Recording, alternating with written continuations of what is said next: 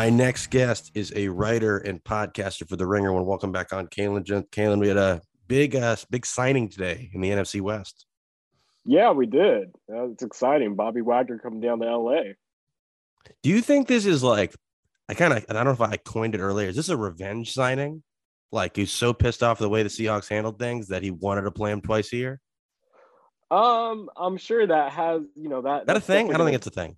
I think it's a thing. I mean, like, there's definitely guys who are extra motivated. I don't think if it's necessarily like the sole reason, but it definitely plays a role, right? Like, you're getting to play the team that slighted you after, you know, basically having a Hall of Fame level career. If you're Bobby Wagner, giving that franchise, helping it lift the Super Bowl, being the leader on that team that won a Super Bowl, and then for them to not even give you the due diligence of, you know, uh, uh, you know, talking to you prior to leaking out that you're being released. You know, it's not a good look on the Seahawks. And, you know, like for Wagner, you know, there's that motivation because one, you know, he's a little bit older. Obviously, uh, just not me personally, but I'm sure people on the media said like he's lost a step, and there is some credence to that. Um, but he is coming off a 100 tackle plus season.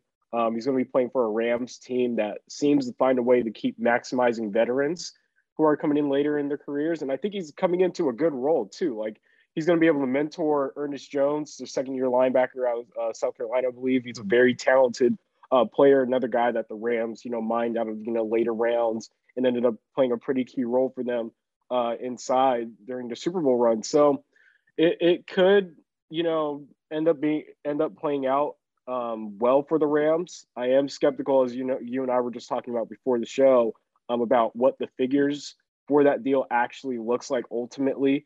Um, you know, three year deal for Bobby Wagner at this point. Um, again, like you're banking on him not losing a complete step, or excuse me, a five year deal, five years, uh, $50 million. Uh, I think is worth up to $65 million, uh, you know, in the incentives and all that. So, I mean, we'll see. This is a guy who had, again, like a Hall of Fame caliber player, similar to Von Miller last year. If he can have that kind of impact um, from that linebacker position where they've really needed some help, it could be a really big boost for this defense. Yeah, because it feels like this defense is kind of top heavy with Ramsey and and now Wagner, Aaron Donald, um, Leonard Floyd, Greg Gaines. People, nobody nobody likes to put Greg Gaines in that elite tier of their defense, but it, it's it's, it's very on, good player. And on offense, like they did lose Whitworth, but you got Allen Robinson. You traded Woods. You don't know if they're going to bring back Beckham. So it's kind of interesting how that whole damn I mean, because I, I don't think it's like I don't know if it's just me, but I don't feel like a the winner of a Super Bowl has ever felt less significant two months later than the Rams do. Well, I think part of that is you know the the the fact that it's the Rams. Uh, you know, let's be honest. Like our generation in particular, you know, there there isn't a huge following for the Rams. We don't consider them like a blue. They all became Chiefs fans when they left St. Louis. Yeah. right. Right. That's what I'm saying. Like, you know, the, the fan base isn't as vocal. Like there, there's more of a, especially in LA, like I'm from LA, like the fair, it's very fair weather fandom. And even though they did win a Super Bowl, ultimately, this is a Lakers town, this is a Dodgers town, and then everybody else kind of falls in place. And that includes the Rams, even though they did have, you know, a previous stay out here. That being said, like you touched on the offense, it's interesting because I feel like the Woods trade away in particular, and then the Allen Robinson signing, um, I feel like that's really a signal that they're shifting away from what we've known to be the Rams offense. Like they're going away from that play action heavy type stuff, even though it helped them win the Super Bowl, you know, switching the, that play style uh, against the Bengals ultimately, you know, for a majority of the season, what Sean McVay showed and revealed was that he wants to be a pure drop back heavy team, which is you know why you go out and get a guy like Matthew Stafford, which is why they you know went away from doing a lot of the play action heavy stuff that they had to do for J- Jared Goff. And so, you know, getting a big bodied outside receiver like Allen Robinson, potentially retaining uh, Odell Beckham, uh, and then you already have Cooper Kupp, who's going to be able to win on the inside consistently.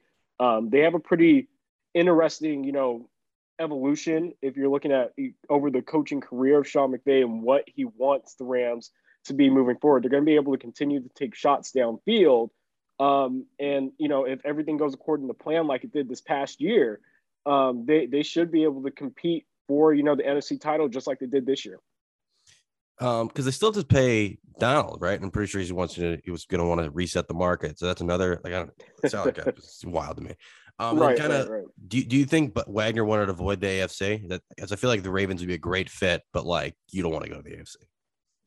Yeah, I, I don't know what his motives is. You know what's funny? Like we'll probably get to speak with them, you know, in the upcoming days. But yeah, I mean, if I were an NFL player and my motive was to win, I would not go to the AFC because of how crowded it is. Which is, you know, kind of why um, I found it interesting that Russell Wilson pushed to go to Denver. I'm sure, you know, he had his reasonings, but you're in the stacked AFC West. Like if I'm Bobby Wagner, sure, the Ravens can win the AFC North, right? It's not you know, given that Cleveland wins, even with Sean Watson, it's not given that Steelers, who, you know, Mike Tomlin has been able to keep them in that playoff picture regardless of who's at quarterback, but they're probably not going to win it. And then even the Bengals, you know, coming off the AFC championship win, um, you know, it's not guaranteed that they will dominate the division once again. So, I mean, there, there was incentive and reason to join a Ravens team that has done a really good job reloading on defense this offseason, but – uh, like I mentioned before, if I'm trying to win, I'm going to go to the NFC because right now, if you were to pick a Super Bowl uh, representative from that conference, I mean, there's three or four teams that you could probably go there's with. three. I don't even. I don't even think you say there's four. In. Yeah, exactly, exactly. So it makes sense. Do Do you think Brady was involved at all in Bruce Arians reshuffling? So it, I I think the way that people have portrayed it is, you know, there might have been a rift between Tom Brady and Bruce Arians. And I can't say for certain whether that was true or not. I'm sure that there was just because Bruce Arians is more combative publicly and Tom Brady would probably prefer that, you know, everything is kept in house, which, you know, that plays into their personality styles. That being said, just fundamentally speaking, yes, the the uh, unretirement of Tom Brady did have an impact because, you know, the whole idea was that when Bruce Arians stepped away, or at least what he said in his press conference was he wanted to leave, you know, the Bucs in the situation for Todd Bowles or whoever was going to be uh, his successor in a good position to succeed. And by leaving at this juncture after Tom Brady decides to come back, you know that you're going to have the offense in place, and that will take care of itself because Tom Brady and Byron Leftwich, that's kind of you know self autonomy. You don't have to worry about that side of the football. And even with Todd Bowles running the defensive side, like allowing him to step into that head coaching role, you don't have to worry about, you know, will this team be good or not? It's not a New York Jets situation yeah. where he's going to be, you know, coaching a team that's, you know, quarterbacked by Geno Smith. All respect to Geno Smith. But, you know, this is a really talented team. He has an opportunity to, to compete for an NFC title. And that's a rare opportunity in and of itself specifically for a black coach. And so I thought it was really cool that Arians uh, left, you know, a really stable uh, franchise in place for a successor, and you know he'll still be around and all that in a whatever advisory role that he's going to be a part of. But as far as whether it was Tom Brady pushing him out, you know, I, I you know I smile because you know I don't know. Yeah. because two two weeks ago, if, if this was his plan all along, if if Brady doesn't come back two weeks ago, it's hey, here, by the way, I'm leaving. This is your new quarterback, Kyle Trask.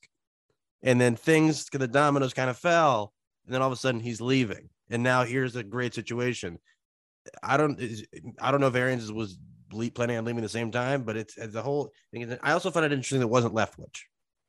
Yeah, I makes was, me feel that Brady Brady has a larger voice with Bowles as the coach than with Leftwich.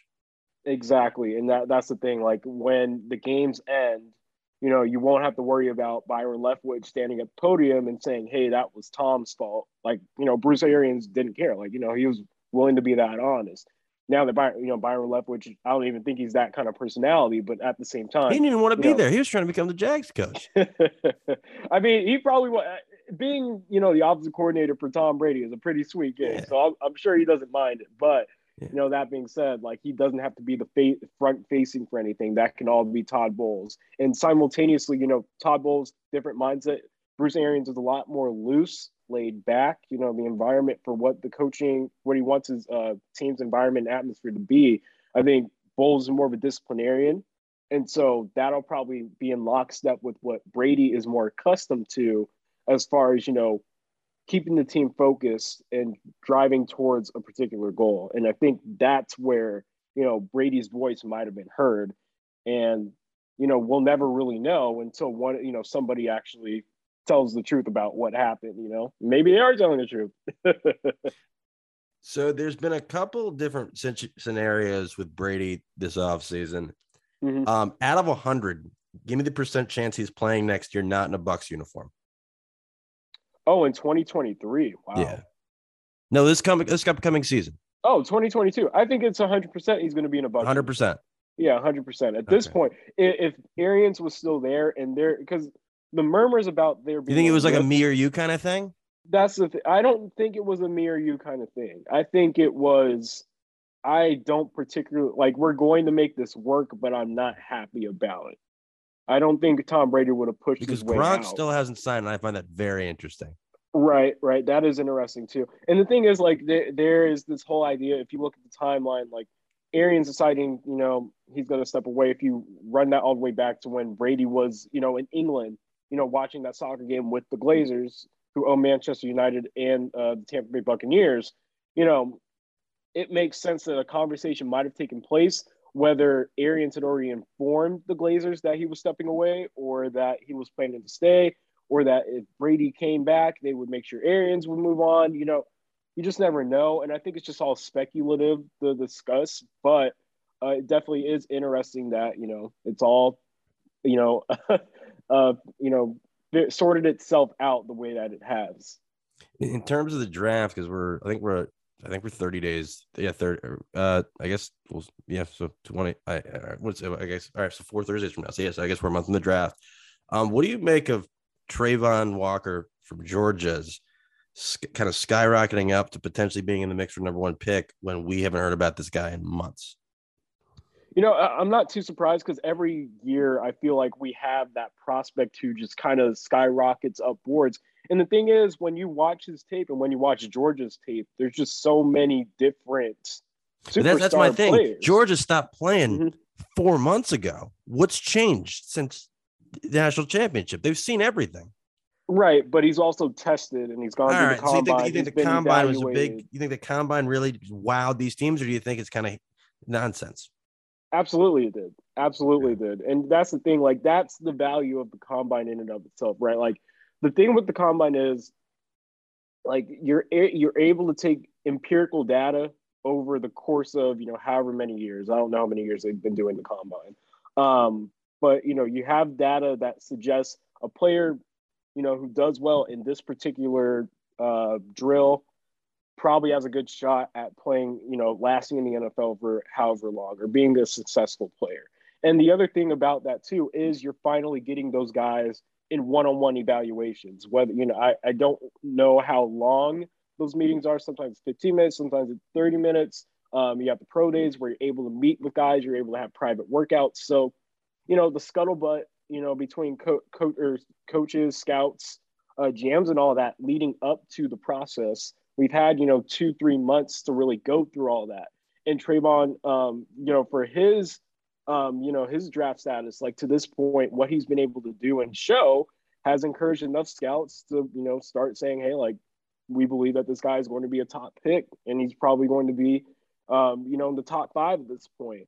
And I don't know. I mean, the dude ran what like a four five, something crazy. Like, you know, he's he's a talented player, and that's the thing. When you plug in the Georgia tape, he's one of those guys that immediately stands out. The problem is, I think it's so hard to suss out, you know, which of those Georgia players, you know, were benefiting from each other. You know, they all were, but who is going to be able to stand out and be an NFL star, you know, on their own merit when they aren't, you know, one of six, seven, five stars on the field all at the same time. And so that's what I'm curious to see. But I'm not too surprised that Travon, you know, Walker's like ascent to this point because he, he's a freak. like all, but you know, when you watch the Georgia defense, all those guys are freaks. But Travon Walker in particular used to stand out.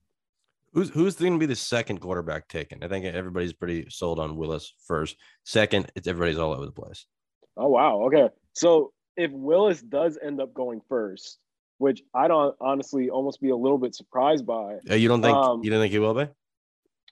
Like he's my top quarterback. He's my top like in terms of the rankings, but I would be shocked if Pickett wasn't that first guy just based on what you, you know. People are scared of the hands. Ever since those things came out, people everybody's out on this guy. Right, right, right. Like his hands and are the same when he beat Wake in the was it the ACC title game. Like yeah, same guy. my Just thing to is see his hands a little closer. Exactly. That that's the thing. Like there is some merit to guys like having small hands. Um, but I mean the guy also plays with gloves on. Unless you're gonna That's draft weird. him That's somewhere weird. it's wet.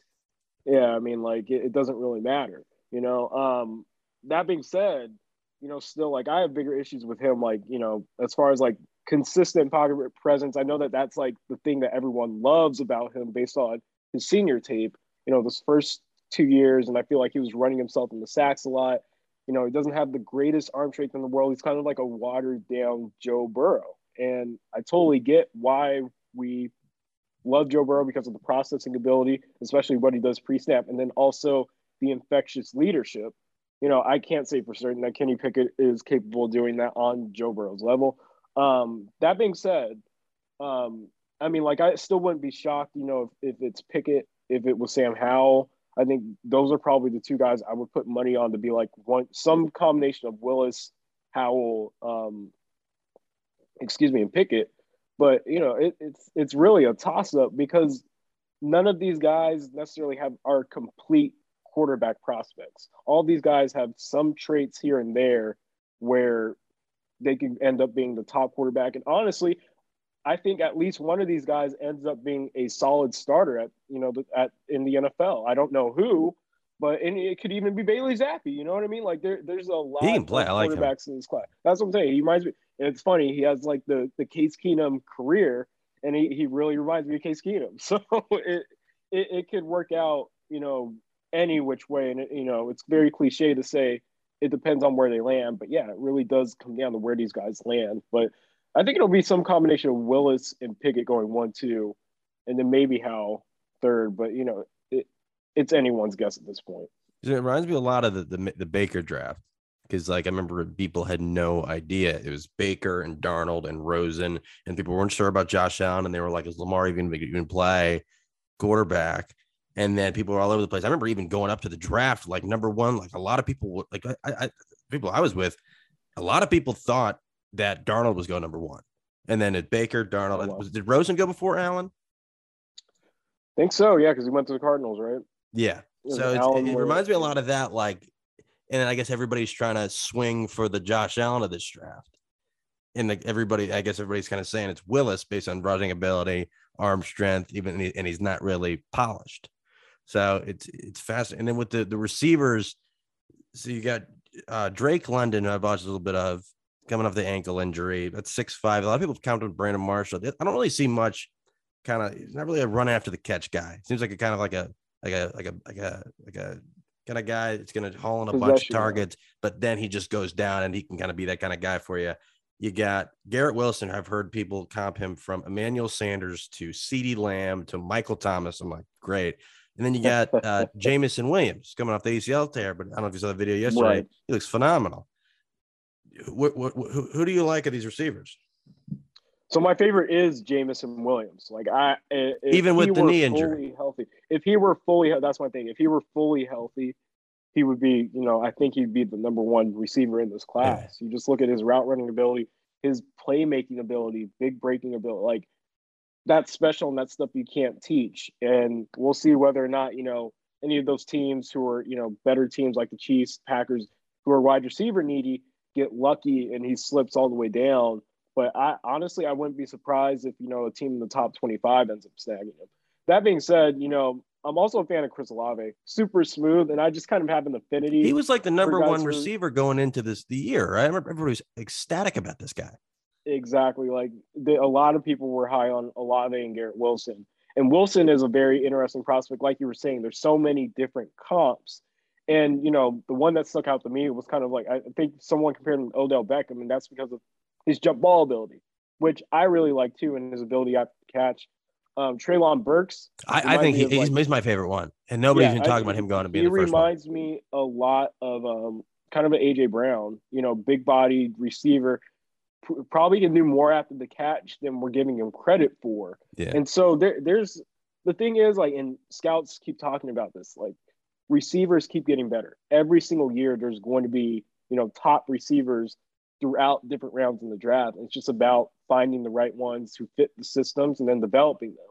And so, you know, right off the bat, like I said, if, if Jameson Williams was healthy, he'd be my home run hit.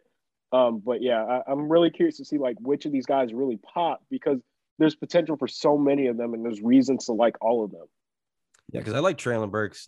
Not really has nothing to do with football. I like that he I'm not a hunter, but the fact that he hunts hogs with a knife speaks volumes to this kid. Like, this kid's not afraid of anything. Because I know me with those wild boars, they scare the crap out of me. And this dude's willing to go one on one with these things that are running 40 miles an hour, give you diseases with one bite. This that's fearless to me, and they kind of show it in the way they move around the office. That has nothing to do with the hogs. But I'm like, I, I kind of like, I, I kind of like that with that. Um, want to ask you, um, AFC West. Mm-hmm. Are people undervaluing the Raiders? Um, I think so, and only because you know people have questions about how good Derek Carr is still. I think he's proven himself to be a you know solidly a top twelve quarterback. You know, he's capable of playing at a top ten level. It's just the consistency hasn't been there. I think when he has a game breaking receiver like Davante Adams, we'll see him play at that at a level. You know, similar to what he played at, you know, when I think it was that 2016 season with Amari, you know, when he that, was, yeah. you know, when he was in uh, MVP conversations. And so to me, he's only gotten better since then, in my opinion. Like, I think it's the Raiders, you know, the aura of them just not being good. Um, you know, the fact that they again don't have a lot of star power, or they didn't really have a lot of star power until you know this off season when they decided to get you know go out. In addition to Maxx Crosby, you add Chandler Jones on, on alongside him. Um, you go out and get Davante Adams. Like, I think that, you know, going in the next year, you know, if the Raiders really the big key for them is if they can upgrade their offensive line, then that will squarely put them in the conversation for winning the AFC West. This is a team that managed to overcome, you know, everything. All kinds that, of could, foolishness. It's going to be a 30 for 30 their 2021 right, season. Right. And the fact they made the playoffs, you know, in and of itself is a miracle. Like the fact yeah. that they were able to do what they did. And so it, it, I think it speaks to what, you know, the mentality is around the Raiders. I think that the fact that Josh McDaniels and Dave Ziegler, like the fact that they are backing Derek Carr as the franchise guy says a lot about their faith and what he can be. I think it's about, again, surrounding him with the right talent. Um, and then again, if they can upgrade along the offensive line, then they will be in that conversation, you know, with the Chiefs, Chargers, and Broncos for potentially winning the AFC West but you know they're not too far away right now just with what they've got. You know it's going to be a nightmare for teams matching up against darren waller davante adams and hunter Renfrow. um, you know and i think they, they signed uh, the chiefs rob demarcus robinson the chiefs wide receiver and they have bryan edwards who you know they're hoping can develop into is that the guy who they said is like TL? yeah i think it was Jon gruden who had that quote. So yeah, yeah the, the raiders have a lot of upside and they have a really limited window, I think, just because, again, Derek Carr, you know, he's 31, 32 years old. You got to maximize that as much as possible. Davante Adams, like having him on that kind of deal. Chandler Jones being where he's at in his career. Um, the window's now, and it's just going to be really difficult in a really crowded AFC West. You know, they're sort of fortunate that Tyreek Hill isn't there anymore because he's the one that was really causing them a lot of problems in that division. So we'll see how that affects, you know, the Raiders moving forward. But no, they're, they're going to be in the conversation for sure um, as far as like competing for the AFC West. In terms of, of DK Metcalf, a lot, a lot of people have been kind of shop. He's apparently people are trying to see if they're taking calls on him. So this is actually uh, so. So I run the the the Pro Football Focus the betting account. So I put out a tweet okay. yesterday. His odds to go to the Chiefs. I woke up this morning with a quote tweet from DK Metcalf, not saying not going to happen. He had a question about the picture I used in it. So everybody, so this shit's blowing up. It's doing all this shit, and I'm thinking like, I don't see him staying there because one, Pete Carroll would abolish passing if he could. Two, like he doesn't really fit their timeline anymore. They're kind of getting rid of everybody. Uh, right. And then like there's all these teams that are willing to pay top dollar for receivers. So like would you be shocked if he ends up with the Packers or the Chiefs? I've seen the Jets, some of the other teams that are maybe wide receiver hungry that don't want to take a take a shot on one of these rookies. Um, I would be shocked again, only because you, it, it would have to happen before the draft. It would have had to happen like a trade for DK Metcalf. I feel like it would have had to happen prior to the draft. Um, at this point, to me, if I'm a receiver needy team, the only reason I would trade for DK Metcalf is if I can get him at you know sort of a cheap price. If I can get him at some type of discount, you have to, um, have to trade for him and then pay him. Exactly, that's the thing. And yes. so the Chiefs just traded Tyreek Hill for what was it, a first and a second, in addition to a fourth, and I believe it was another six round pick, right? Yeah. And so Davante Adams, you know, got a first and a second. He's the best receiver in the league.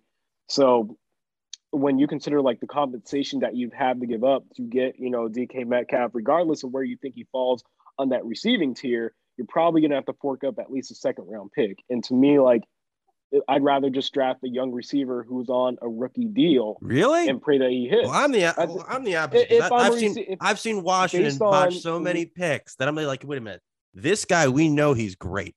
Right? No, no, no. I don't trust the front office. Saying, I feel like I don't know. In, in the idea that your cap strap. Okay, yeah, the cap, the, the cap, cap stuff makes sense because you have to pay him. Yeah. Right. That's that's what I was about to get at because you have to pay him. Yeah. Afterwards, and he's going to want a deal pretty comparable to Tyreek Hill, which was quarterback money. You know, like it reset the receiver market. So personally, that's what I'm saying. Like it's not worth in you know compensating, you know, giving up a second round pick and then having to extend him immediately. You know, it, to me, it doesn't make a lot of sense. Even though you know what you have in DK Metcalf, that's something that the Rams would have done, you know, prior to you know trading for Allen Robinson or something. But yeah, um, it's a swing that unless you are confident in the cap that you have, you're probably not going to do. Yeah, and I just got one one last question for you. So last year in the draft, Bears came out of nowhere and went after Justin Fields. It was not reported they had. I don't think they were linked to him at all. Do you see any teams, maybe kind of dark horse teams, coming out of nowhere to and poaching one of these rookie QBs uh, in a couple weeks? That's a good question. Um, I was thinking about this the other day though. Like, there's always a weird quarter team that like drafts a quarterback. Like last year with Kellen Mond going to the Vikings, I wasn't expecting that. Davis, well, that's a great Houston. fit. Right, right, and I, I, think Mond, if he's ever given some time or like keeps developing, I'd like to see him and Mike Zimmer. They're they're in great terms, even though Mike Zimmer's. but um, I I don't know. Like I think I, I know that the other day people were bringing up the Eagles, like potentially like drafting a quarterback, and because we know the GM's mentality is to you know have a quarterback factory of sorts you know, I could see them maybe in the second or third round taking the, you know, a quarterback who's still on the board. Like it, I think it was Sam Howell who people were actually projecting. Like I could totally see that in the second round and Sam Howell's still there, you know, if the Eagles decide to go get him. But um I don't know. At this point, like I would be shocked. Maybe like the Ravens, since they don't know what's going on with uh, Lamar Jackson. That'd be that'd be. I feel Lamar like, we're not like that at all. That's what I'm saying. Like I just feel like you'd be, you know, basically, you know, poking a hornet's nest at that point. So I can't think of any teams. Maybe the Packers or something, but they've already done that with Jordan Love, and they still have Jordan Love on the roster. So there's not too many teams I can think of who in the first round would be willing to be like, yes, let's take a swing on the quarterback, unless you're like maybe the Saints if they're not happy with uh Jameis Winston being the number one guy, but they paid him like they're happy with him. And Falcons Dalton. would be another one team. Right. They just signed Dalton too, exact. So yeah, I, I don't know. I think this year, just because the quarterback class isn't as intriguing as years past, or at least this past year's, which was historic. We had like five guys go in the first, you know, 15, 16 picks. Um, like the fact that this class isn't, you know, considered as good, there's not going to be as much quarterback movement or like teams who are pressed to go get a guy who they feel is talented and they can develop, in my opinion. How about the Cardinals? That'd be a sneaky one too. But again, you're poking the hornet's nest. Kyle, the hornet's nest is already flying around. it's kind of securing your bottom line. Now that's it's an interesting concept. Like, I don't I don't know if there's like a Jordan Love kind of guy that a team's going to go after to kind of sit behind their starter if they don't know they're they have an un, kind of like a uncertain future. But it's really interesting because there's always somebody. There's always there's so many reports of so this team, this team, this team, this team, and this team are all interested in one guy, and then a team right. that no one even brought up before is like, oh yeah, we're getting him, and you know it's not like a kind of uh, kind of like a like a spur of the moment thing. They've been planning this, so it's it's it's really, really interesting. But I appreciate the time. Um, how can people uh, follow you on social media and check out some of the stuff you've been doing for the Ringer? Oh yeah, uh, you can check me out at theringer.com. Uh, my name's Kaelen Jones, K A E L E N J O N E S. You can follow me on Twitter at Kaelen Jones.